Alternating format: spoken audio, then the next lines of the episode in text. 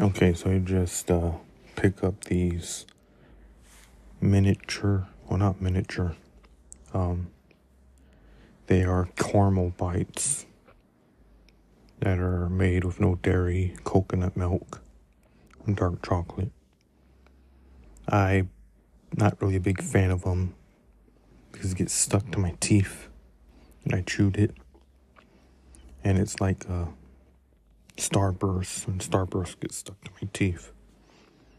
I just like sucking on it and I drunk it with water to swallow the caramel center. I'd recommend drinking something along with this if you don't like sticky candy. And it stuck to my teeth and then almost finished the whole bag.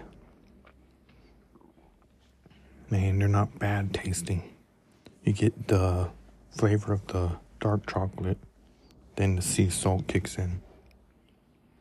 And not bad really. Getting stuck on it though. Right, right. And then you drink it up with some water. Hence, I don't like the fact that it gets stuck to my teeth. And I tried eating these. I give them a good 9 out of 10. Yeah, they're that good.